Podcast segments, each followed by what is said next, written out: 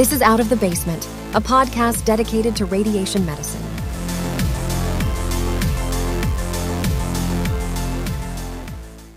Hello, everyone. This is Dr. Jason Beckta crawling at you out of the basement for the first solo time in 2023 after I transitioned practices from the great state of New York to the great state of Vermont. And I am now with the University of Vermont and working at Rutland Regional Medical Center in somewhat of a unicorn setup. I will explore that topic at a future time, perhaps. But what I learned was that it is very hard to move a young family in the wintertime while maintaining busy clinical practices and yada, yada, yada. I figured the podcast uh, was one of the things that I could jettison temporarily to regain at least a little bit of sleep. So hopefully, as things normalize around here, I can get back up to speed with this. But on that note, that was part of the reason I did not get to go to ACRO this year, which I really wanted to do. And it really seemed like an excellent conference. And next year is my is my goal. I always say that, but I mean it. Down at ACRO in the lovely, lovely 85 degree Florida weather, there was a live episode of the accelerators. And just to, to take a step back and really appreciate how things have changed, I guess, globally, but specifically in radiation oncology, to have especially like ACRO with a formal sort of relationship with these independent I guess media, we'll say it like that, independent media projects of things like QuadShot and the accelerators is, is really great. And then to have the foresight and the interest and the bandwidth to set up something like a live podcast episode was it was really nice to see. The it made my FOMO even harder because that was something that I didn't really expect to see in in radiation oncology, but that was really nice. And so my hats off to whoever who, whoever invented the word Acropolis. Where did that come from? Is that that Brian Lally? I don't I don't know, but that I love every, the branding about that. Great job, guys. So the accelerators did a live episode at a bar. I don't know which bar. I don't know if it was in the conference center. I want to. I got to ask Matt about that more. But anyway, so it was discussing the salient issues of the day, which, as always, salient issue of every day and involves the workforce of radiation oncology and things around it. And in that discussion, Matt had asked Dr. Emma Fields what she felt was the catalyst between our specialty dropping so far in competitiveness. And she concretely answered that it was the what we all call in uh, loving terms and endearing terms the ABR debacle of 2018 and they wanted to talk about various things of, of that nature. But when listening to this, I realized that, well, I know exactly what she meant and what we reference when we talk about that, that time passes, can't stop it no matter how much I try.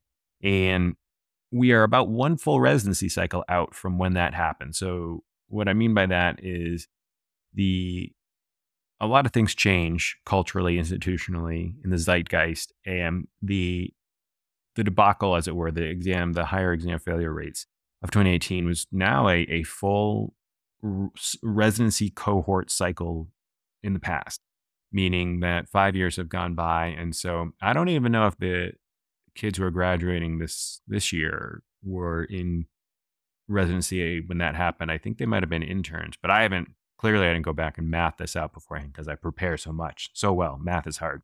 But anyway, part of something that I get really frustrated with in medicine in general. This is not just a, a radiation oncology issue, but in medicine in general is the information asymmetry. In that, this is a very complex, highly regulated profession we all work in, and most all of the time upfront in school and residency is centered on learning that pesky thing of how to be a doctor, the, the medicine part of it.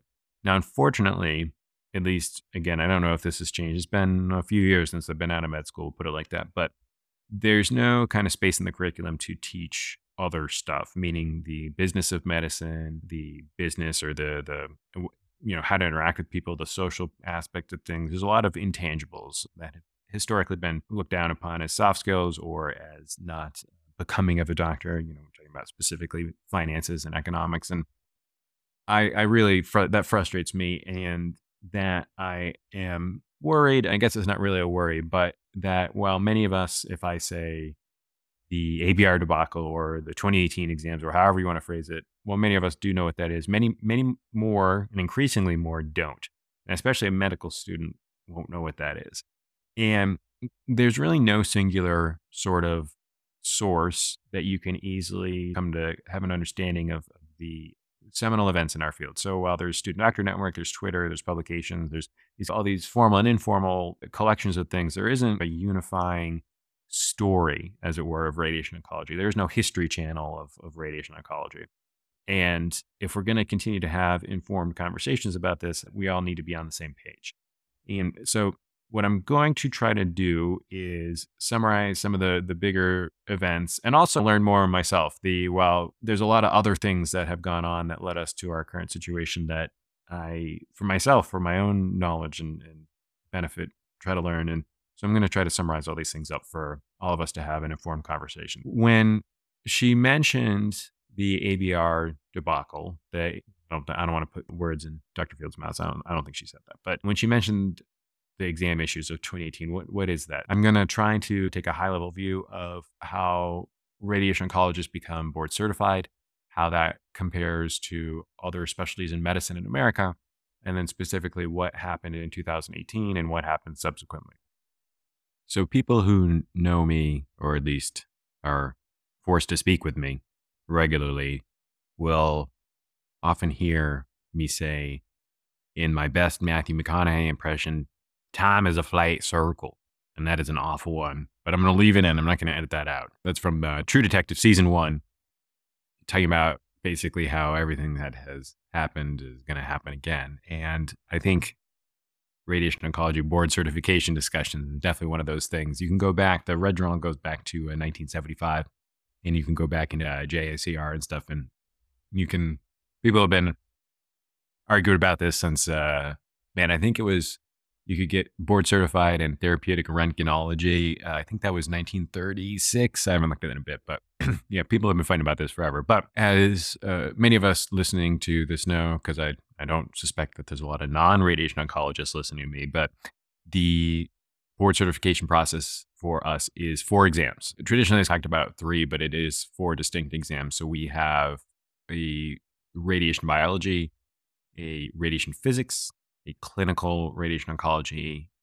And those all three are written exams, and then the oral exams or the certifying exams, which is taken the year after we graduate residency. Usually, some people wait or, or whatnot, but the main point being you can't take it while you're a resident. And so that kind of drastically differs from a lot of other specialties. So I would say the majority, I haven't personally crunched the numbers on it, but I would say the majority of specialties in America, they're have a single written exam and I guess fellowship too. So the upfront specialty or the subspecialty fellowships will have a single written exam, usually done at the end of residency. I would say that's the norm. The surgeons still have an oral exam, but so oral examinations used to be much more common historically, and there's been a lot of issues with them, kind of in terms of biases and, and other problems. So most of medicine did away with oral exams the surgeons being the outliers there. And I have really tried to find just like for certain that this is true, but I don't think anyone else has a basic science exam. So, really, if someone knows otherwise, please let me know.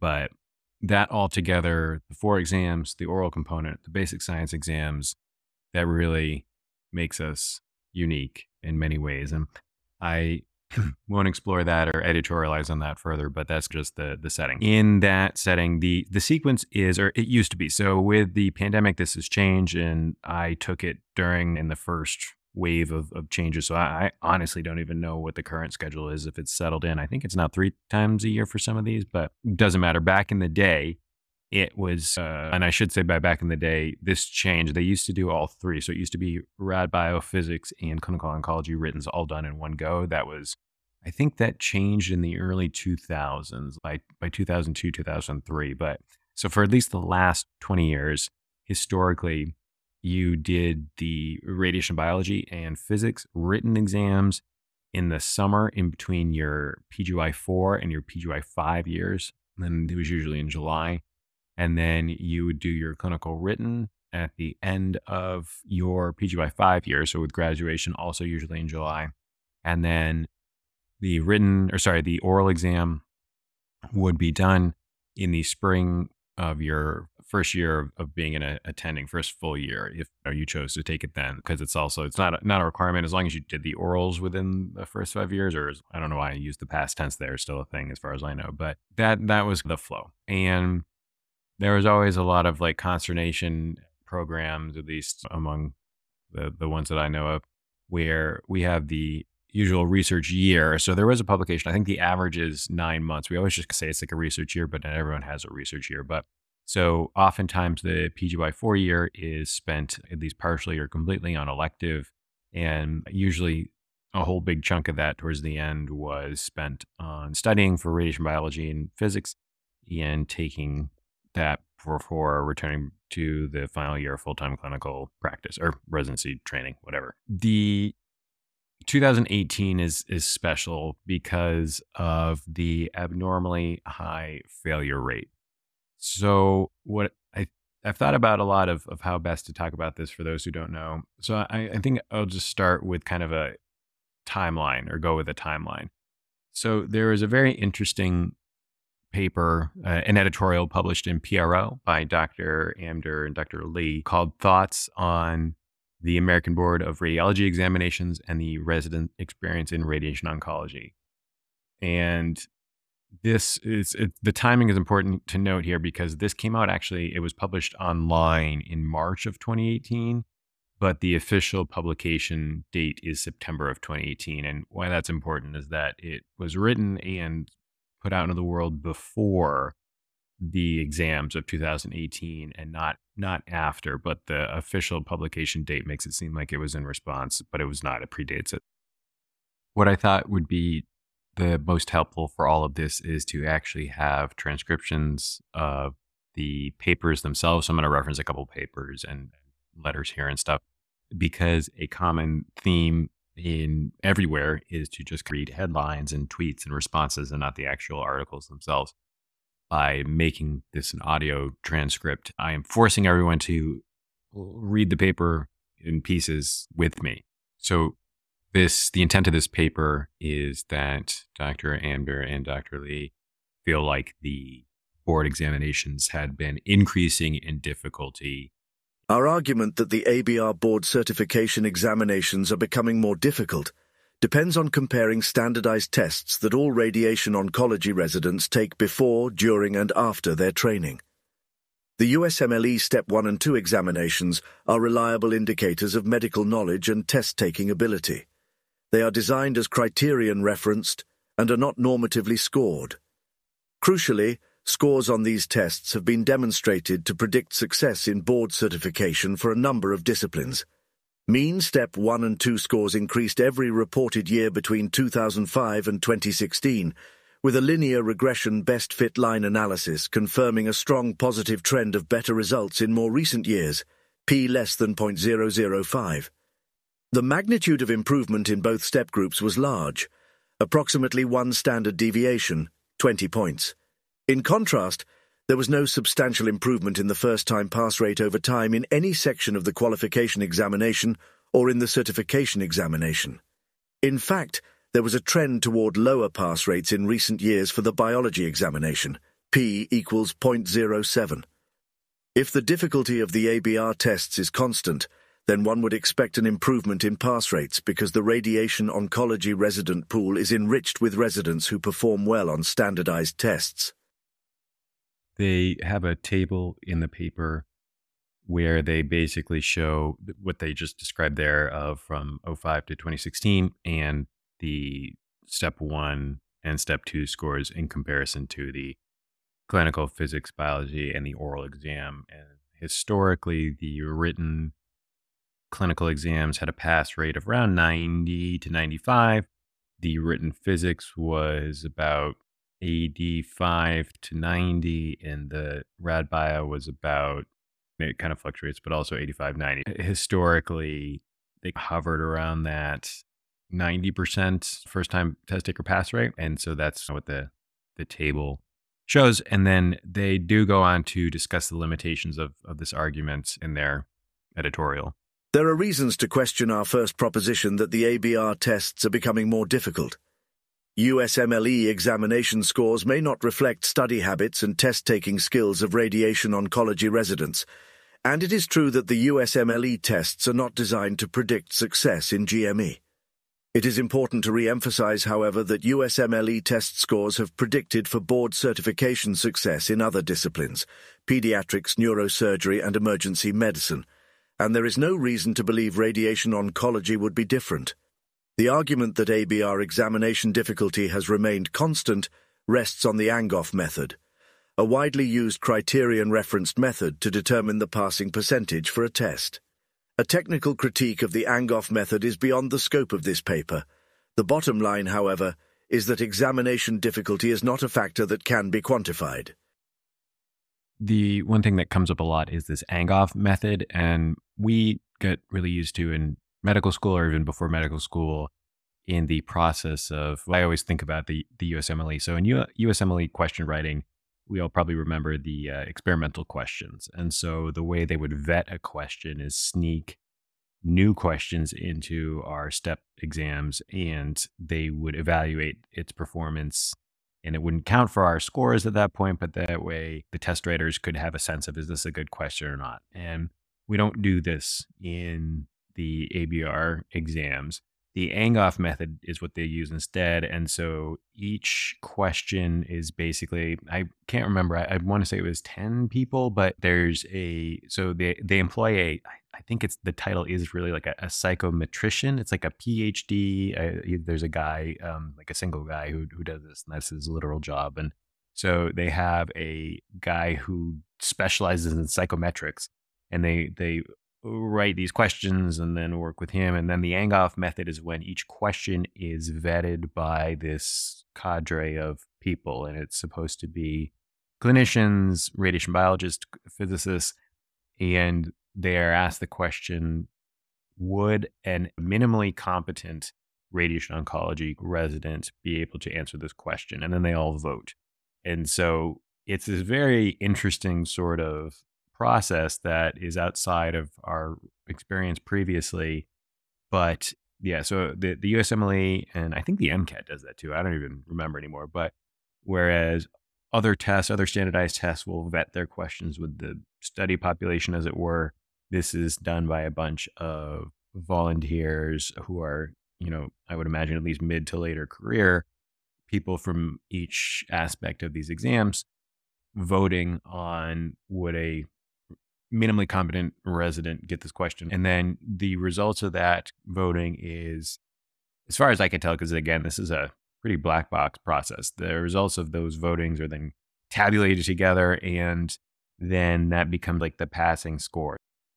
I am intentionally not being very detailed here because it is just not entirely clear to me about this process because it is really a black box. So I would encourage people to go read about the Angoff method, but the key point being that it's just people voting on would a minimally competent resident be able to get this question right. So then the editorial concludes with the following. At present, in our opinion, almost all senior residents in good standing in ACGME accredited programs possess the knowledge required of a competent clinician. In our view, a failure rate of about 10% is too high for any examination section, and the chance that a given resident will fail at least one of the four examinations is substantially higher. Summary data not available from the ABR or ACGME. If we accept the proposition that ABR exams are becoming more difficult to pass, why might this be so? One plausible explanation is that the ABR feels that it must maintain an approximate 10% failure rate to fulfill its mission of maintaining public trust.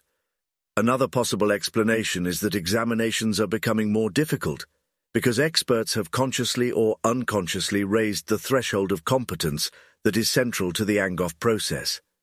These two authors have participated in the Angoff procedure at the ABR and we believe it is at least plausible that experts may feel that the bar should be raised as the quality of diplomats increases.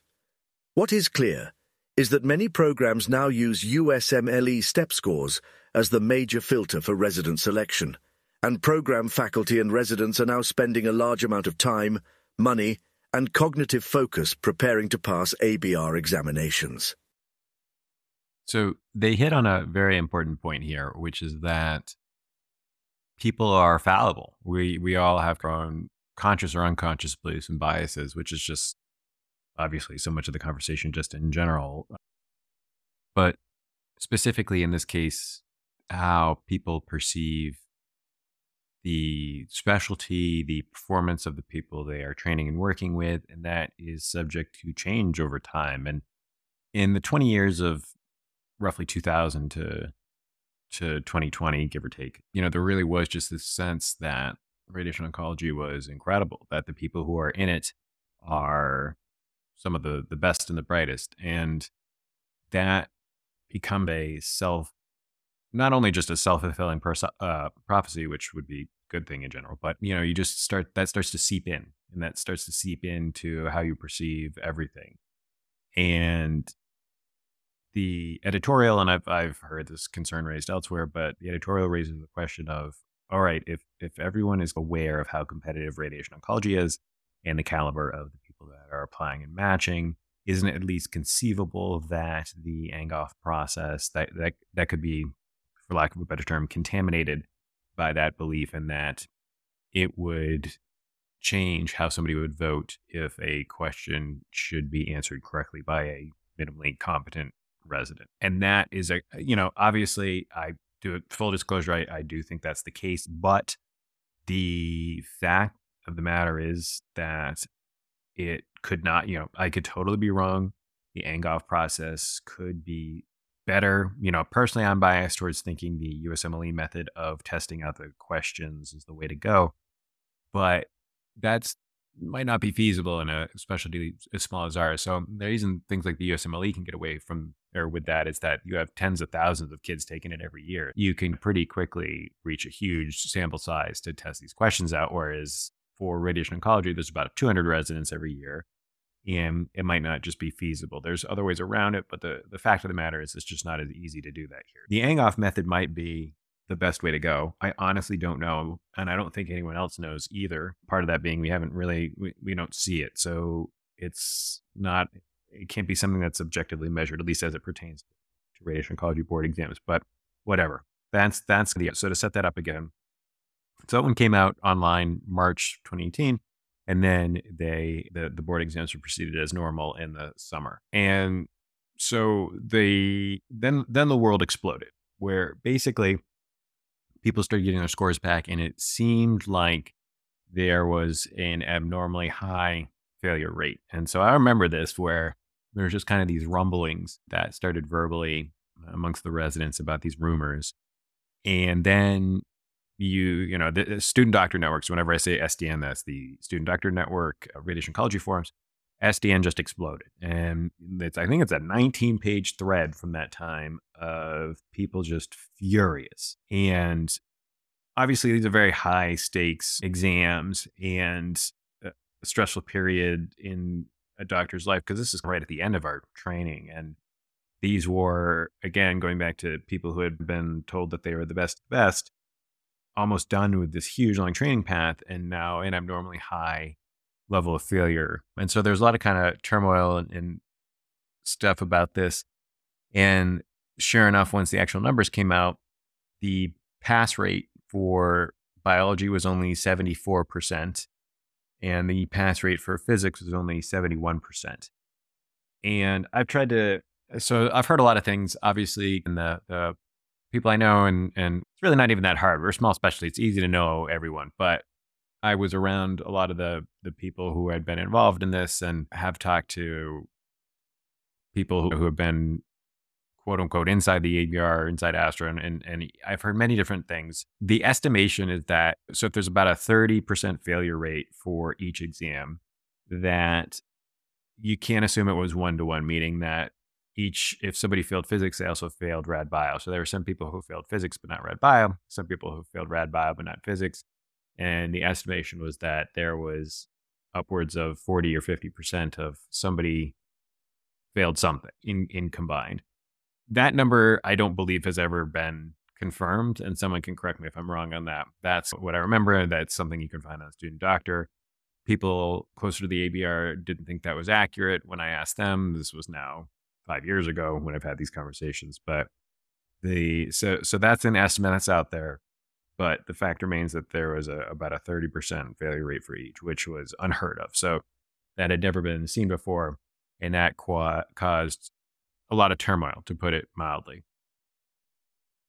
Amidst the chaos, ARRO, which is the Association of Residents in Radiation Oncology, which is the resident arm of ASTRO, took complaints or conversations or whatnot, and they drafted a very nice letter, in my opinion. I'll put it like that, a very beautiful letter. That was the official communication from ARRO on behalf of residents to the ABR. Initial board certification in radiation oncology requires successful completion of three written initial certification qualifying examinations administered by the American Board of Radiology in Medical Physics, Radiation and Cancer Biology and clinical radiation oncology before achieving eligibility to take the oral certifying examination. In 2018, 29% and 26% of first-time radiation oncology resident examinees failed the physics and radiation biology qualifying examinations respectively, representing statistically significant deviations from the mean pass rates between 2005 and 2017. Proposed explanations by stakeholder organizations have attributed these results to a lack of clarity regarding up-to-date reference study sources and heterogeneity of teaching standards across programs, or that the question writers consciously or unconsciously raise the threshold of competence that is central to the Angoff process. Still others placed the blame on the examinees, hypothesizing a failure to recognize that the ABR examinations are challenging and require a substantial effort devoted to learning the material, or even that trends in the quality of residents accepted for training have been drifting slightly downward. What is ARRO referencing there of the, the drifting slightly downward? That is the infamous, now infamous, editorial that was published by the leadership of the ABR, of the Radonc side of the ABR, in response to the Amdur and Lee article. So it was in PRO, and that came out. As far as I can tell, again, this is hard to. to I, I tried going back into the Wayback Machine to get more precise dates, but maybe I can I can tee this down. I think I have it in my notes somewhere. But anyway, you know how journals work. So we had the the in press online uh, thing from Amdur and Lee in March, and then the exams and all this stuff happened. So all of this is happening. The the exams used to be taken in July. The scores would come out usually six weeks later. So this is all happening then August, early September. And so the in PRO after the high failure rate came out, the head heads of the ABR wrote an editorial in response to Amdur and Lee, and the drifting slightly downward is is if you've heard people quote the decline in resident quality or the you know, it's always said with a smirk and just a sarcastic tone. That that's where this comes from. This is here are snippets of that editorial, and basically the head of the the, the ABR's leadership responding to that editorial and to concerns about the uh, high failure rate. In this issue of the journal, Doctors Amdur and Lee make several observations regarding the state of medical education and standardized assessment in general, and the assessment instruments of the ABR in particular. Although we recognize their intent as experienced and committed educators, we disagree with their conclusions related to the qualifying, computer-based and certifying oral examinations administered by the ABR. Regrettably, we believe that the authors have developed their hypothesis based on flawed reasoning and personal observations, as they specifically indicate. We base our belief on several critical issues. The Angoff standard setting procedure used for determining the scoring standards of the ABR examinations, as alluded to but not described, is carried out annually for each examination instrument. This process is conducted by physicians actively practicing in academic and private practice settings and working with trainees who will actually take the examinations. The essence of the Angoff standard setting procedure is to opine the number of individuals who would answer a specific question correctly, not the number who should answer it correctly. Every item, question, is judged individually on this basis, with no preordained intent for outcomes. Therefore, the scoring target moves in any given year, based on this judgment in relation to the difficulty of the unique set of items on a particular examination. The Angoff scores for individual items are then totaled to form an average percentage of questions that would be answered correctly for the entire examination. The final pass-fail score cut is thus a criterion-based reference, which makes it possible for all examinees to pass the examination if they meet or exceed the standard for a given set of questions. To support this element of their hypothesis, the authors refer to a manuscript by Becker et al. describing the process, policies and background of ABR examinations, and interpret a statement regarding a responsibility to maintain the public trust as an ABR established policy regarding maintaining an approximate 10% failure rate. In fact, that publication makes no such linkage of the issues, and the only mention of an approximate 10% failure rate is a response to a hypothetical question posed by an outsider. The ABR has never set an arbitrary or norm-referenced passing standard for written or oral examinations, and has no intention of doing so. I really like having that read aloud to hear that as the response and the tone of it and and it is I, I find it somewhat confusing. So as you can see, that's when I was trying to explain what the Angoff method was. That's what I was trying to summarize, and I'm still uh, just as confused as ever. But very interestingly, so one of the uh, arguments from the Amdur and Lee editorial was basically that the obligation, the perception was that the ABR was under obligation to have a 10% failure rate because what is the point of having these certification exams if you have everyone passing it? And they are so when when in the and Lee editorial, that citation was from a 2013 Red Journal paper responding to to kerfuffles about that. So I'll talk on this at the end about what was going on in 2013 with the board exams. But so you know, I, I if you go and follow into that reference and what they're talking about, here is the relevant excerpt from the that paper. According to the standards for educational and psychological testing, the level of performance required for passing a credentialing test should depend on the knowledge and skills necessary for acceptable performance in the occupation or profession, and should not be adjusted to regulate the number or proportion of persons passing the test. The cut score should be determined by a careful analysis and judgment of acceptable performance. The ABR's standard setting process is the Angoff method, the most widely used among certification and licensing examination sponsors. In this process, a group of experts drawn from a variety of backgrounds addresses each examination item in a systematic way to produce an estimate of the minimum score representing competence for safe practice. The ABR's policies also include statistical equating where possible to keep the level of competence required for passing equitable from one examination form to another. This complies with the best practice that alternate test forms should have comparable score scales so that scores can retain their meaning, and assure that the standard for passing represents the same level of performance on all forms. Just to very plainly state that now this is definitely me editorializing and injecting my own opinion. I find that a very circular argument. So, what they're saying here is is there's this question, and this is again from ten years ago. So, before all the 2018 debacle issue, there was a belief or you know an open rumor that the ABR always adjusted the pass fail to make sure that they had about a 10% failure rate and that was as again to what's the point of an exam if 100% of people pass? And the ABR was saying, no, no, no, no, you know, we don't do that.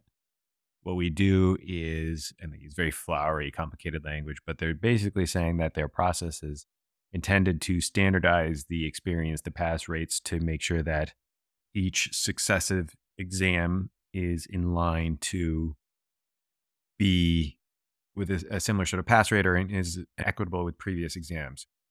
The interesting thing about that, is a circular argument. So, sure, they don't have an outright policy saying we have to fail 10% of people every year. What they're saying is that we have to make sure each exam is in line with previous years. So if in previous years every exam has a 10% failure rate, then by the transitive properties of standardization, that means that you're going to have a 10% failure rate. I don't know.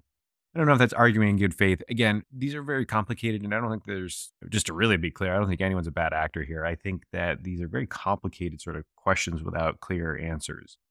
And everyone is, doing their best and you're involving organizations. And I don't know who or what.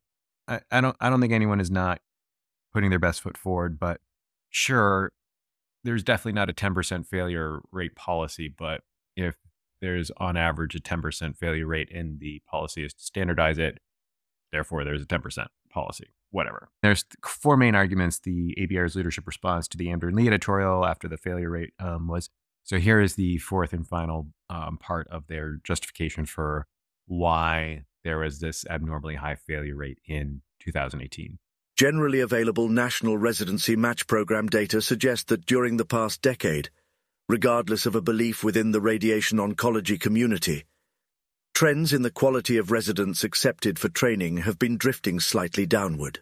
Obviously, that was quite a bombshell line to include, which caused quite a stir uh, amongst those of us who residents at the time or before or since. Very interesting statement. So the one thing, and so now I'm going to again wander off into clear editorializing. I, I at the time wanted to write this as a letter to the editor, but at the time I was a resident and I could not get any faculty buy-in because they felt like the pressure was too hot. And I, I completely agree.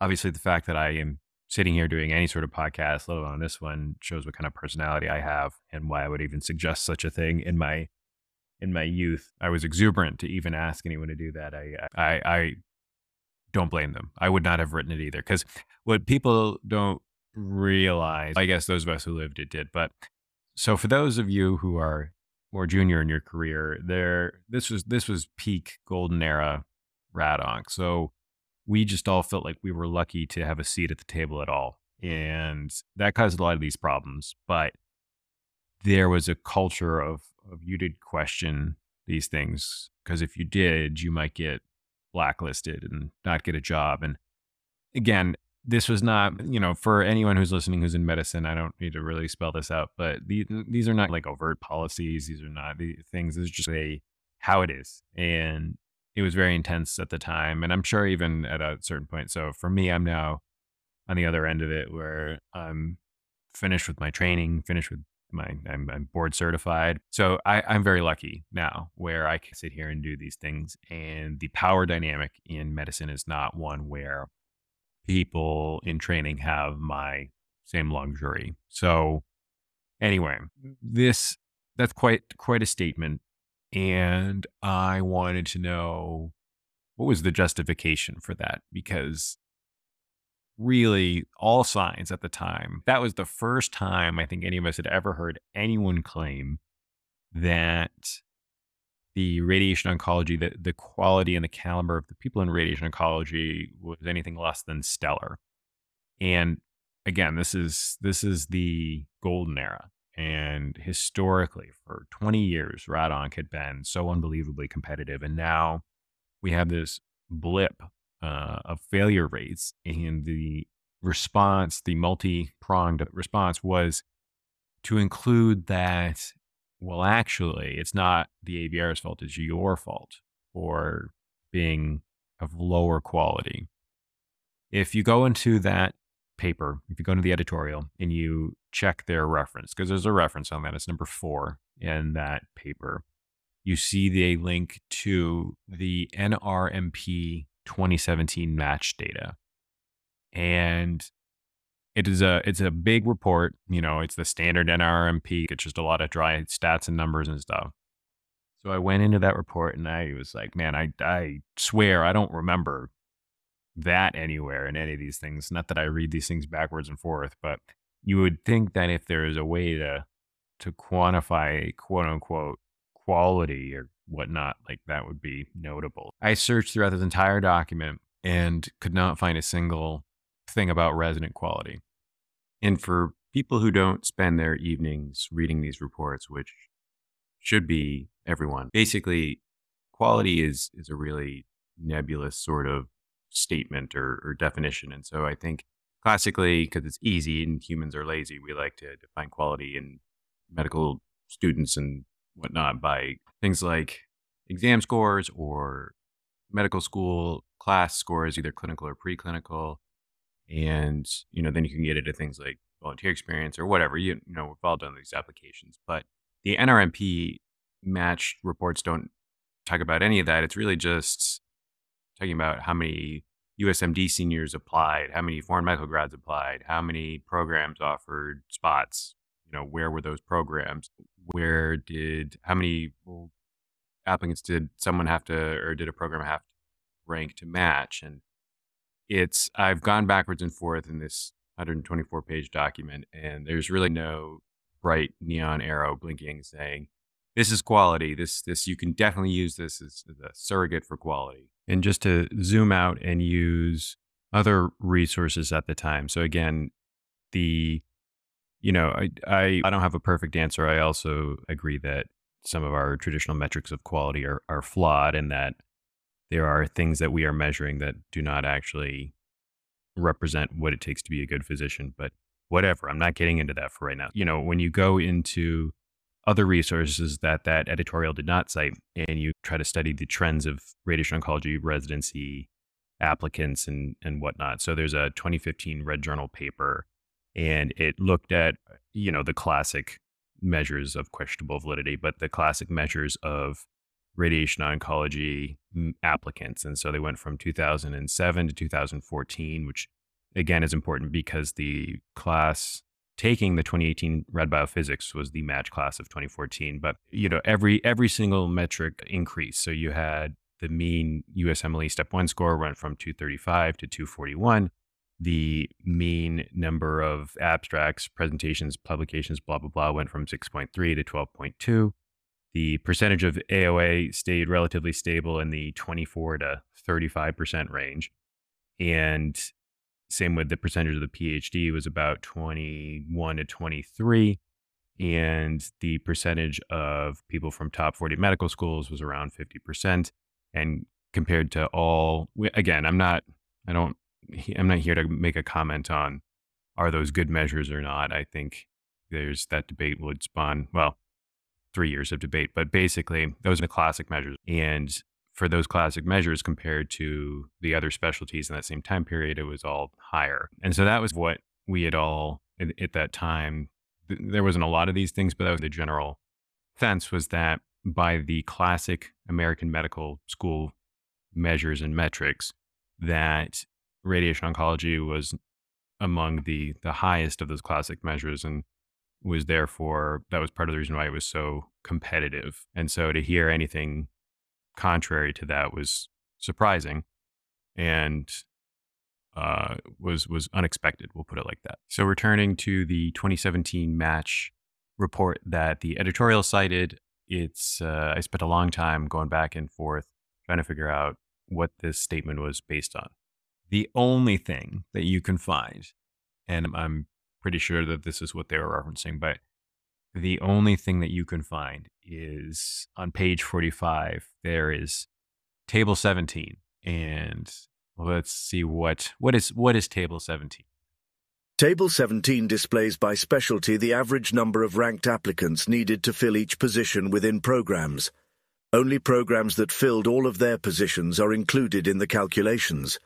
Although this measure is affected by such factors as the number and geographic distribution of programs, as well as the number of applicants ranked by the programs, it is a rough measure of specialty competitiveness. So, unless there's a secret hidden resident quality graph in here that I can't find in the PDF that was linked in that editorial, this is this is what they're talking about. And I as always, encourage anyone to go download and take a look at these things themselves. Table 17 here, you have from 2013 to 2017 that applicant per spot, which the NRMP itself admits is not a great measure. And it's funny because the drawbacks they list are exactly what RadOnc is to a T small geographic variation. Like, you know, the the argument I would make is that should RADONC or specialties this small eh, even be included in this measure? And but that's a debate for other people and not me. So assuming this table 17 is the best metric or surrogate metric for quality, you can take a look. And at the time, so that was referencing the 2017 report, and obviously it has been five years, so I have additional data from them. But so there's two kind of measures in any of these things because RADONC is one of the ones that has the you know often most of the programs don't have an integrated intern year, so you have to have a separate match. So it's important to separate out the PGY one and the PGY two. So in our case with radiation oncology, if it's listed in the PGY one data, that means it's a program that has an integrated intern year and uh, which is the minority of programs. So the majority of programs are listed in the PGY2 year. So lo- looking at this table, which is looking at how many applicants a program needed to rank to fill, and again, only programs that filled everything. So this is excluding any programs that didn't match even one spot. From in 2013 for PGY one, meaning the, the minority of the integrated programs, we have 5.3, then 2014 at 7.7, 7.8, 7.3, and 4.5. So it goes from 5 to 8 basically in the integrated program spots. And if you take and, and think about what this is, you would assume that if it's the number of applicants a program needs to rank to fill, that a program that is more desirable has to rank fewer applicants, right? So the you're making a lot of assumptions that all right there's these programs are going to be universally ranked by applicants by whatever metric. So in our case we always talk about the big three. You've got harvard anderson kettering right?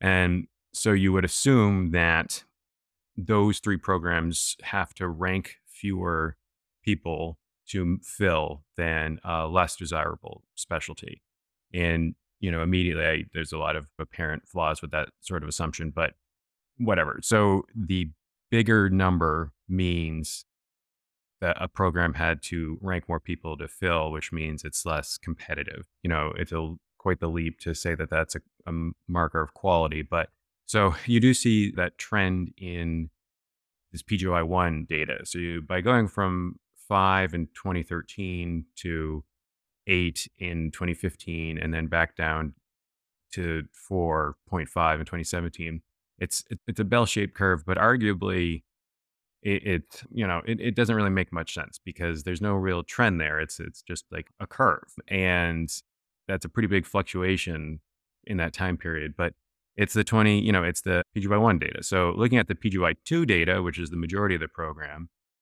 going from 2013 to 2017, we go from 5.8 to 4.9, 5.2, 5.4, and 5.7. So because there's many more of those programs, that's why the data is much more solid. There, there is no, there is no trend there. Uh, a couple big points about that is that again, the, the class that took the 2018 Rad Biophysics was the match class of 2014, and that was 4.9. That was the by this measure the the most competitive class year in that five year span.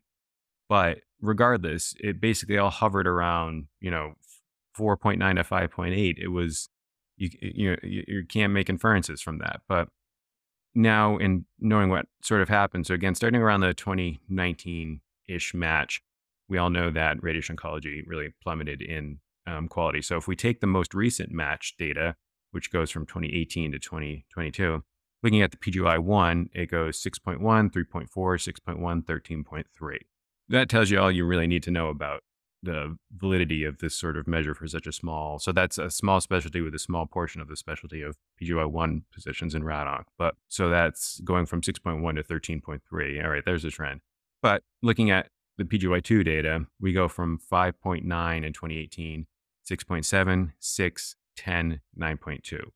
So th- that's the trend. You know, that is, if you're going to take this and infer quality, the I, I think it's pretty ar- clear to me, at least, that in that five year period that is cited, the quality was pretty stable if you're going to use this, which I don't think you should.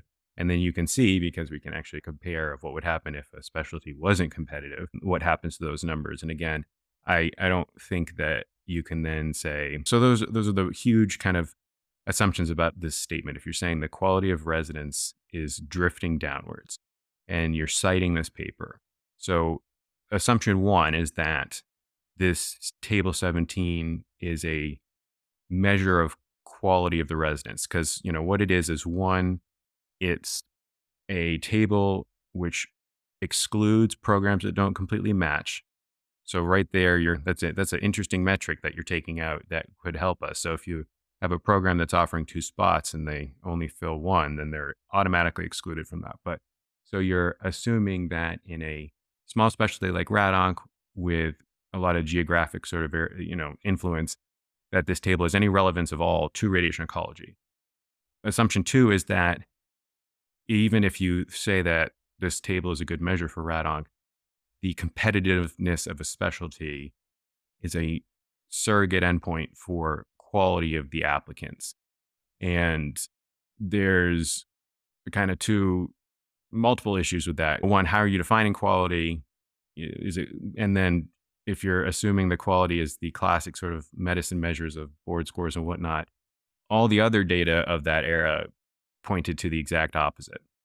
And then assumption three, I, and this is my assumption here, looking at this, I think the, the only way, if you're using table 17 to make a, a statement about the trend of applicants drifting downward is looking at the PGY1 data. And I, I, it's like less than less than 20 programs have an integrated slot. I think it's like a dozen. I, I it might have it was really low when I did it. I have to go back and look, but so you assume that there's 100 programs. Maybe 10 of them are offering these integrated spots. And so you can't look at the PGY1 data. You have to look at the PGY2 data. So the PGY2 data not only is pretty tight, but the 2014 class is also the most, it's the lowest number. It's the most competitive. And so those are huge logical leap. Now, again, I, I could be wrong, and maybe it wasn't this table, but in in all of this cited NRMP report, uh, this is the only table that could be used, and, and none of the other data. All the other data is just talking about unless you want to assume that there's fewer. the The only other thing I could come up with is that as the residency spots had increased, that means you know with more spots available, that each spot therefore became less competitive because the resource is less scarce. That's the only other thing you could draw from that but I think that's also pretty spurious. And yeah, that that what that that statement is that's what the citation shows. I don't know. Maybe I, I hope I'm wrong about that because there's a lot of logical leaps. Because that particular line, you know, for for people listening who live this with me, and in terms of eh, being around in this time period, this this singular sort of line, this this, and and I, I would, I'll talk with Dr. Fields, and and maybe we can talk about this further, but you know, if if the belief is that the 2018 ABR exam failure rates is the catalyst for for how come we're the least competitive specialty in all of medicine now, I would take it one step further and say that this is the knife's edge that this line of the trend quality of applicants was drifting downwards. I know that that was the the, the dagger's edge. That that one really hit hard to a lot of people. And I didn't even, you know, this, this I hadn't was affected by this. I didn't take rad biophysics that year, and it hurt me. And so then to actually dig into that and see what that line is based on, I am left, and again, I am really editorializing now. I am left to conclude that a erroneous assumption or an erroneous interpretation of a table in an NRMP report destroyed the competitiveness of radiation oncology. I, you know, that's obviously very concise and way to put it, but I, it, again, if someone would like to correct my interpretation of that, please go. It's the PRO editorial. Well, I'm intentionally not saying authors' names here because I don't want that smoke. But, you know, go find the editorial, look at the reference, go look at the report. If, if I'm wrong, please tell me because this is how I'm left to re- interpret this. But that is, um, that is the quality. So we've got the editorial, uh, the online impress editorial saying what's going on with these board exams. All of our residents are objectively getting more competitive as it measures by USMLE scores and the pass rate stays the same. and then you have this huge failure rate, and then you have the officials at the ABR responding to the failure rate and to the editorial saying, no, this is not, it's not a us problem. It's not an us problem. It's a you problem. And citing the quality of residence is drifting downwards and setting. And so there's a lot of, a lot of turmoil, a lot of anger. You have the ABR that, or sorry, the ARRO writes that letter on behalf of the residents and there's a lot of solutions that were proposed. So a lot of people wanted to have more transparency or in that kind of having a, a more a deeper explanation, like a recount almost. You had some people wanting to have a mid-year retake because again with with how crazy RADONC is for our board certifications, th- this really throws things off when you've got four exams that span three years that last into being an attending. You know, so a lot of people were asking for a, a mid year retake, and the officials at the ABR sent a letter to program directors addressing some of these requests or these concerns. And here's an excerpt. The variance from the average passing standards over five years for the biology passing standard is exactly the same as the average over the past five years. We are aware that the physics and biology pass rates are below those attained on the clinical radiation oncology exam, and suggest that the lower scores in physics and biology, in contrast to clinical, may be multifactorial. However, the ABR exam delivery process has been unchanged, and all scores are verified multiple times prior to publication. One factor in the lower physics and radiobiology scores may be a lack of clarity regarding up-to-date reference study sources and heterogeneity of teaching standards across programs. We are working with our committee chairs to develop a more useful study and reference guide for trainees and are encouraging stakeholders in the academic radiation oncology community to create greater consensus regarding curriculum content and teaching methodologies. The ABR stands ready to work with stakeholders to assure that trainees are receiving the optimum preparation for their future careers, and that we are continuing to appropriately assess their understanding of that material. We appreciate your support in this regard. It was preordained that the ABR was not going to budge on this one, but that one really put the nail in the coffin. You know, whether or not the proposed solutions had merit, the ABR opted to stick to their guns and just said, them, them's the breaks, and good luck next year. One of the interesting things that spawned a lot of obviously consequences in general, but ARRO the following year did a survey on this in the 2019 test takers and just is a kind of response to quality and studying and all these other things that were said. So here's a piece of that paper. First time examinees in 2019 reported studying a substantial amount for the IC examinations with the average resident dedicating 160 hours in the 12 weeks immediately prior to the examination date. Although the sudden increase in the percentage of failures in 2018 may have led to a corresponding increase in time spent studying for 2019, these figures are reflective of the observations published by Lee and Amdur that radiation oncology residents spend months neglecting clinical or academic work so that they can spend more time preparing for their certification examinations. Indeed, approximately 70% of residents endorse relying upon time otherwise allocated for research, elective rotations, or vacation to accommodate this degree of preparation, and likely contributes to the appreciable reported negative effect of examination preparation on clinical development, research productivity, and wellness outcomes.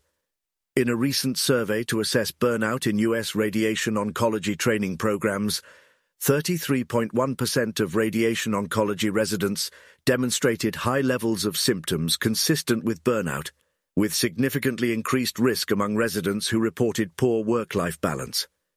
In the present survey, 62.4% and 56.7% of residents reported that examination preparation had a moderate or significant negative effect on their mental health and family life, respectively. These rates were significantly higher among residents within the class of 2019, who reported needing to retake either the MP or RCB examinations in 2019, with 91.7% and 70.8% of these residents reporting that retaking these examinations negatively impacted their mental health and family life. For those assessing strategies to mitigate burnout among radiation oncology trainees and junior faculty, re-evaluation of the board certification process may be a high-impact approach, given that the American Medical Association states that three of the four most important factors driving burnout among physicians include a sense of loss of control, misalignment of values between providers and leaders, and increased time pressure. My personal experience with the rad biophysics was somewhat representative of that, except as I detailed on one of the episodes a long time ago, I was part of the unfortunate group that got caught up in the COVID experience. So I took all three of these in a four month period and I had to drive to Massachusetts and do this stuff. Trying to extract all that out, I would I would say that 160 hours is at least probably less than what I personally did, but that's a me problem. But you know, it it's all I can say is that I felt like the survey from ARRO was was accurate. And so to circle back on this, because with that 2013 paper of the uh, 10% failure rate, why why would you even have such a paper?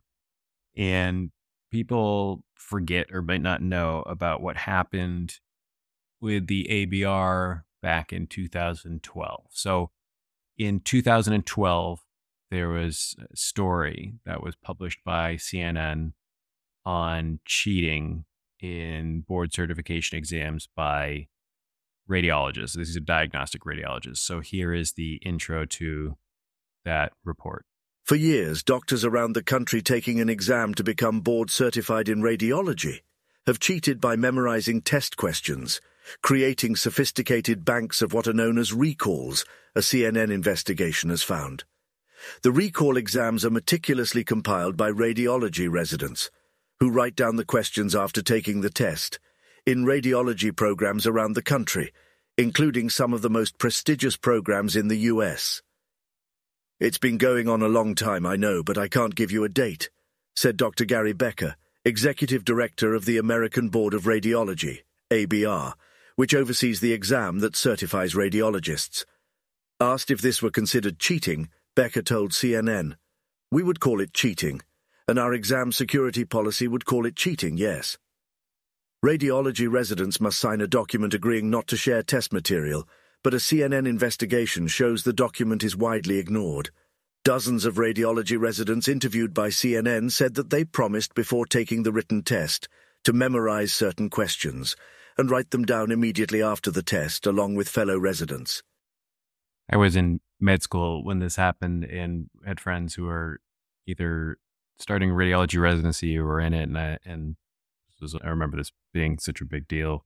I had forgotten all about this until the 2018 issue happened. And so I've gone back, as is my nature, and read through a lot of the things that were written around this time. My favorite one being the one of these um, retired radiology people who volunteered with the ABR and was a board examiner. It's just amazing editorial that they wrote. And here's here's one of my favorite pieces of it. Given the added costs of an oral examination, why did the ABR continue these examinations for decades after other boards had discontinued them? One possible explanation is that an oral examination is inherently more psychologically traumatic than a written examination, and therefore provides added incentive for residents to study and learn. Until recently, it also provided examiners an opportunity to teach. On my first day as an oral examiner in 1985, I spent the morning observing Jack Edeiken, a trustee of the board, examine candidates. He made it clear that he viewed this as an opportunity to educate the candidates and perhaps even our entire specialty. To this end, he kept a group of unusual personal cases that he showed to those exceptional candidates who had already passed his musculoskeletal section of the examination. He pointed out to me and other novice examiners that the resident network would pass along these cases – and eventually most candidates would recognize that entity. I emulated Dr. Edeiken for as long as examiners were permitted to show a few of our own cases. I particularly remember an example of calcific tendinitis of the longus colli. No candidate got the answer to that case the first year I showed it, but within three years almost every candidate knew the answer, and I had the satisfaction of knowing, or at least thinking, that in a very small way I had added to the knowledge base of a generation of young radiologists. This anecdote suggests that that recall cheating has been around a very long time. To fully discuss that passage is far beyond the scope of this. And yesterday we're uh, we're at an hour here, which was not my intent, but the story ended up being bigger to tell than I anticipated. Perhaps I'll explore that at a different time, but it's uh, something to think about. I included it here for a reason, something to think about. But, you know, in 2012, this story broke and the ABR completely revamped the diagnostic radiology exam system. So I think this was the year they did away with orals or where they switched to what is now called the core exam. Even I don't have limitless time to know the intricacies of, of a different specialties exam system. So I won't go into that. But, you know, that was 2012. That was part of what prompted the 2013 paper in the Red Journal. And then we had our issue, you know, the 2018 failures six years after all this. Very interestingly, diagnostic radiology in 2019 had a similar sort of explosion.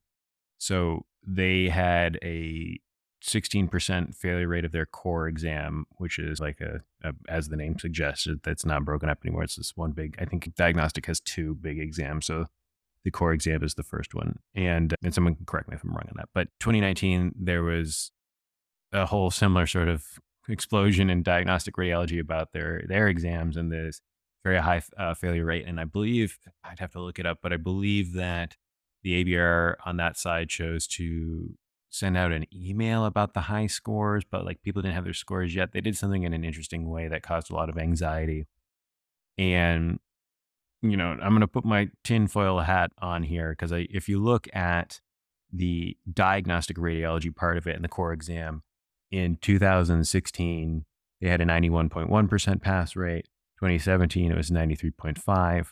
2018, it was down to 86.2. And in 2019, it was 84%. It's interesting to note that the Amdur and Lee editorial came out in the spring of 2018, prior to the written examinations were being disseminated, they were stating that they thought the exams had gotten too hard and they cited their reasoning.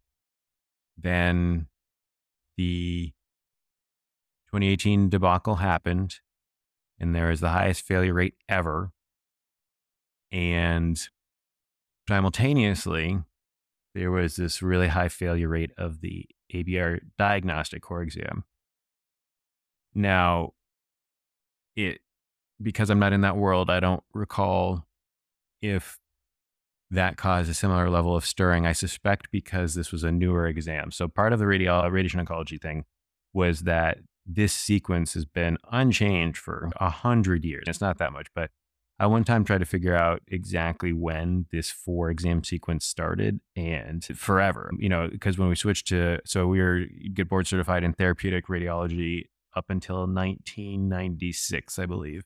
And then, because there was a time, people forget or don't know this, but radiation oncology used to be a mix of three years and four year specialties. And the original job market concerns in the 90s, part of the solution to that was to mandate a fourth year. That's where a lot of our elective time comes from. And then some other things changed around 1996, 1997. But so we've been basically having this four exam system for as long as anyone currently in the specialty has been around. Radiology, diagnostic radiology, after that issue, they switched their exams all the way up. So I don't think the 2018 failure rate was as seismic, just simply because that version of their exam was only five or six years old at that point. But certainly by the 2019, having this 16% failure rate was, I remembered, and that, that part I think I was on Twitter at that point too, so I saw it a lot. I'm going to put the disclaimer out that this is incredibly tinfoil hat, and it's just to quote some pop media people. Uh, I'm just asking questions. I'm just asking questions, but it did not escape my notice that the PRO, Amdur and Lee editorial, expressing concern that the ABR board examinations for radiation oncology had become significantly more difficult as based on step one scores, came out in March of 2018, or least came out online in March 2018. And then the summer came for rad biophysics, and there was unusually high failure rates simultaneously over in diagnostic radiology in their core exam, there was an 86% pass rate, so 14% failure. And then in 2019, there was an 84% pass rate or 16% failure rate. And, you know, again, I, I really distinctly remember that it, it caused a lot of issue. Conversely, over on our side of things, I think there was like a 99% pass rate. But like I was saying, that put the fear of God into all of us. And people just, I, I I remember I I lived you know I was uh, 2020 when I took it, but I I remember how much effort was dedicated into this because you know we were basically everyone failed and then we were told it was our fault and but on radiology I don't think there was as big of an explosion. So it is very coincidental to me that in a singular organization that had egg on their faces to put it mildly from 2012 that on both arms of their main certifying experience of diagnostic and radiation oncology that they had a sudden decrease in pass rates and that this editorial came out in advance saying hey maybe these are too hard you know it could just be coincidental but i, I just want to put it out there because i don't know I, I think people are still kind of gun shy to talk about this. And what I think people forget is that at the end, we, uh, there's this nameless facelessness to an institution and an organization. And I'm always reminded of Simone's maxims, and which we all like to quote. Uh, for those aren't familiar, Google Simone's maxims from 1999, and an institution cannot love you back. But you know, we like to think that these things are not vulnerable to biases or sway or whatnot, or they're infallible. And ultimately it can boil down to just the decisions of a few individuals can really influence this for a lot of people but i think it's conceivable that it really just takes the actions of, of one or two people to really influence things and we see this every day really you know if you think about how you think about how you're listening to me right now and the, the reach that this has compared to if i was doing this 20 years ago or the world has changed so rapidly that it's really easy for and maybe it's always been easy what am i talking about you know there's a, there's always been ways that just a few dedicated individuals can really bend the world to their will. And, you know, that that kind of to, to summarize all this, because I think Dr. Fields' point is is a good one. I don't think it's the whole story. So to be clear, I personally feel like in terms of if the question is why are we the least competitive specialty in medicine right now, I don't think the whole answer is the 2018 high failure rates from the ABR board exams. I think it's definitely the straw that broke the camel's back. You know, I will sometimes refer to it as the golden bubble of radiation oncology. And similar to just what we're seeing now with hyperinflation and rates and all these things, there's there's bubbles. It's it's an economy. And people just think that means money of countries and there's an economy of everything, of attention, of culture, of, you know, clout and all these things. But there is a lot of things going on beneath the surface, as there are for any medical specialty. So uh, that's what people need to remember is that radiation oncology is not special. The the problem with radiation oncology is that by being so small, outliers can have an outsized effect. And if you got a specialty like internal medicine, where you've got one or two kind of like problems or, or a lot of people or, or whatnot, you know, it, it washes out. The noise gets washed out in the signal where am I going with all this? What is what is the point of doing this? And so one, I really do think it's very important that we all have the same information, the same understanding. And if someone disagrees with anything I've said here, I'd love to hear it. So I've basically just tried to summarize if I was a total novice to radiation oncology and was trying to learn about the field and somebody said to me, well, it was all going great until the ABR debacle of 2018 your average med student is not going to know what that is. And I'm not even sure. This is a long story, obviously. I just happen to be in the right places at the right time and obviously have a very unusual interest in all this. I know what that means. People like Dr. Fields knows what that means, but I wanted to make sure that we had an, an oral history now.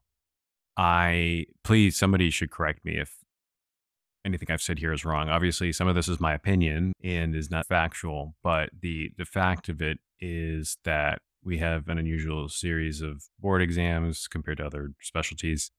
In 2018, there was an abnormally high failure rate in the clinical, or not the clinical, but the rad biophysics written. So we had an average pass rate for clinical writtens, an average pass rate for orals, but a very high failure rate for the written rad biophysics. And the response of the ABR was to say, it's not us, it's you. And that then, if you look to the graphs of the specialty, you start to see, if you want to talk about a, a, a downward trend, the competitiveness of radiation oncology after 2018 was at the downward trend. There's a lot of other factors that would be another 10 hours of, of talking because then you get into what affected COVID have and, and all this other stuff. We'll say that for another time. But that is the ABR debacle. Now, I I think tensions have been high over the last couple weeks. I guess tensions are always high in this if you're a healthcare worker in America in 2023. But we had the workforce drop, and then we had the match last week, and we had the worst. We we went again for lowest match rate. We had 81%. And it's hard to say anything other than we are at rock bottom by certain metrics. You know, we we had a meteoric fall from grace essentially. And we went from being one of the most competitive non-surgical specialties in medicine to to the literal worst. And it is easy to get discouraged about that. My complaint, I have a lot of complaints, obviously. My biggest complaint is actually that people wrap their identity and their egos up in their job. And that we tell ourselves a story that if somebody asks you, What do you do? Most of us would say, I'm a doctor. And then you'd go on to other things. Whatever you answer first, no, you might not say that out loud, but when I say, What do you do? the first thing that pops up is I'm a doctor or I'm a you know I'm a med student or whatever. I would argue that's not healthy and that's not good. And that a lot of the kicking and screaming and denying the data regarding the workforce and all these other things is in large part due to it feels like an attack on us. By saying we are the least competitive specialty in all of medicine people are internalizing i am the least competitive. I am not good. And that is not true. And i think the more people can separate themselves and treat these things like they would talking about PSA and when do we get a PSMA PET. I go on and I, everyone I know, uh, you know, just incredibly smart, regardless of whatever your step one score was, incredibly smart, thoughtful human beings that have these intricate debates about evidence and what we should do and when and they turn their brains off when we have this conversation. And I really just the the one thing I want people to really think about is redefining who you are and feeling good about how well you take care of patients or yourself or your family members, independent of what the specialty is doing. And I know this seems very preachy, but I've I've had conversations with people about this, and I will never forget talking with a junior resident once when this was as we were crashing, quote unquote, and this this person really, you know, they confided in me that they really were hurt by our fall from grace, and that they took a lot of pride, as it were, in being a part of this specialty that was so hard to get into. And that is a natural human tendency. That is just how we are wired. And that's that's branding, that's reputation, and that is a shortcut because humans are lazy. And so we have all these mental heuristics. And you know, that's that for for me, that was that's my favorite part about doing residency at Yale is I can just say, Oh, I went to Yale. And that shortcuts a lot of things. You know, if I say that, I don't eh, eh, that that kind of communicates something right or wrong it communicates something and that is what we do for everything so it used to be 10 years ago i'm a radiation oncologist very different than today and but when i see what is happening right now i have often been accused of being pessimistic and i i i totally understand. I, you know, nihilism, pessimism, whatever, whatever ism, not whatever. But I uh, actually, honestly, sincerely feel the opposite. I have never felt more optimistic than I do right now about radiation oncology.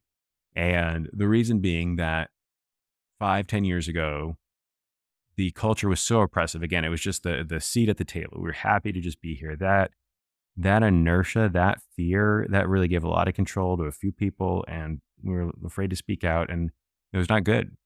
But sure, you know, and it's just like anything else. You got to hit rock bottom. So we've we're at rock bottom in terms of specifically as it pertains to medical student interest in our specialty and the match and all that. There's nothing about. I don't think we're at rock bottom for for maybe for CMS reimbursement, but you know. So I look around now and I see people who are early to mid career who are in key places doing their best. And so the workforce is a good example.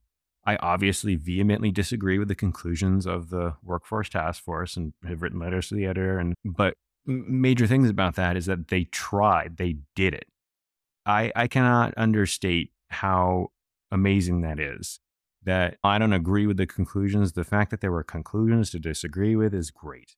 And the people that are on that task force are great. And I've had lots of phone calls with Dr. Shah and we're talking about a lot of things. And, you know, that that means more than whatever the conclusions were.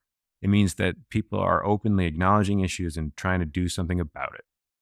And I see people like Dr. Emma Field. Now, obviously, so Emma Fields was at VCU when I was at VCU, and I guess arguably the on the on the science side, I had other mentors, but I guess I would say Dr. Fields was my first like clinical mentor. I obviously have tremendous respect for her, and I see her getting on accelerators and talking about things, and uh, is on part of the workforce task force, and you know, I I think that's that's great, and that sincerely, and this is going to take a long time and it's not going to be tomorrow and i would still say if you're a med student, I would I would look elsewhere. But but I think that people should take heart and and you know there's in what we're doing right now there's no such thing as failure there's feedback. So yeah things like the workforce analogy uh, the workforce study was not good. The conclusions but everything else about it was good. And there's the abr debacle the reason the abr debacle to call it that, was such a big deal was the response to it. To publish an editorial saying that the resident quality is decreased and that's why the failure, that was that was not the response that should have gone out. And because let's say my tinfoil hat thing is true. Let's say the ABR was like, we need to show the public, or for whatever reason, we think this is too easy. We need to ha- fail more kids. And if they, I, I think, while obviously that would have spun us off in a different direction, but if they had said, yeah, you know what, we did do that. We did turn the volume up a little bit and we hear you and, you know, we're not going to do it again or whatever. There, there was a lot of other ways to respond to that. If that was true, I'm not saying that was true, but the way they responded was the probable almost the worst way to do it, where they kept the process hidden. They uh, put blame on the residents themselves. If anything, they should, you know, they're going to blame people. I would have said the residencies, not the actual residents. And I think that was a real turning point, and that was our rock bottom. But now, I look around and and I just I'm optimistic. I think it's going to take a long time. I am very concerned about oversupply. I do think that that is going to be a problem. I think right now the difference between climate and weather. And I do think that because the increased retirements, that we are seeing an artificial sort of reprieve from the job market issues. And I am very concerned about that, assuming nothing changes. Now, this is this is the key message: is that none of us can see the future. So when uh, people like me sit out here and say, "Oh, oversupply" or, or whatnot, I cannot see the future. If I could, I would be living a very different life and we don't know what's around the corner. In the people, and this will be a future episode, in the 90s, when people say the skies are always falling in radiation oncology, in the 90s, there was higher concern about the job market. Very interesting story about everything that went on back then. Nobody predicted that IMRT was going to come around and it was artificially going to buoy the specialty for another decade, decade and a half. And nobody saw that. Maybe a few people sitting in New York City did, but I don't know what's around the corner. I don't know what's coming around in five years. The one thing I do know is that we are in a unique point in history with so many things change. And really mad about this in one sense, because I don't want to be an early career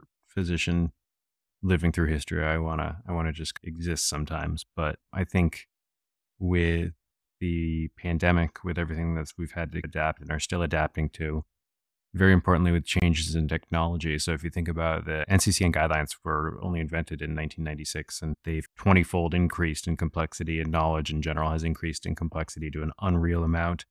And then recently we're looking at deep learning and neural networks and AI and what's been released recently with AI, envisioning what is going to what is what is the meaning of, of these sorts of exams. Part of the testing for things like GPT three and four and Chat GPT and those things is they pass medical exams. And so then the question becomes, you know, if a machine can can pass these exams, value, you know, is this really what we want to be testing each other on? And for anyone who doesn't pay attention to that, which I don't I don't know how in our field you you don't, but you know, from from day one, this podcast has I've, I've used an artificial platform, um, an, A, an AI editor. These transcriptions that that is reading that's been throughout this, that's that's AI. That's those aren't people. It's AI.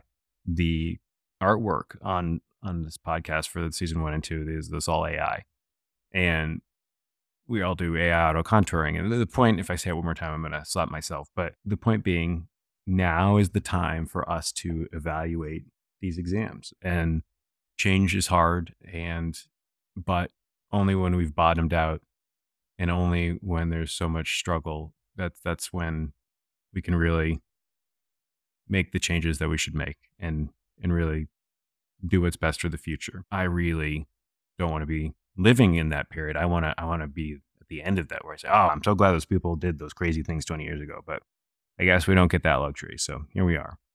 The Chinese parable that I really like, or proverb, proverb, whatever it is. And we'll leave we'll leave you with this, and this is way longer than I thought, and I apologize, and future ones will be shorter. But I hope that people start to feel as optimistic as I do and start to apply the same intense level of critical thought and analysis to the data uh, about our workforce and our specialty as they do about breast fractionation schemes. And I will leave you with my favorite way to think about my life and everyone else's life too. Once upon a time, there was an old farmer who had worked his crops for many years. One day, his horse ran away. Upon hearing the news, his neighbors came to visit. Such bad luck, they said sympathetically. You must be so sad. We'll see, the farmer replied. The next morning, the horse returned, bringing with it two other wild horses. How wonderful, the neighbors exclaimed. Not only did your horse return, but you received two more. What great fortune you have! We'll see, answered the farmer. The following day, his son tried to ride one of the untamed horses, was thrown, and broke his leg. The neighbors again came to offer their sympathy on his misfortune. Now your son cannot help you with your farming, they said. What terrible luck you have. We'll see, replied the old farmer. The following week, military officials came to the village to conscript young men into the army. Seeing that the son's leg was broken, they passed him by. The neighbors congratulated the farmer on how well things had turned out. Such great news! You must be so happy. The man smiled to himself and said once again, We'll see.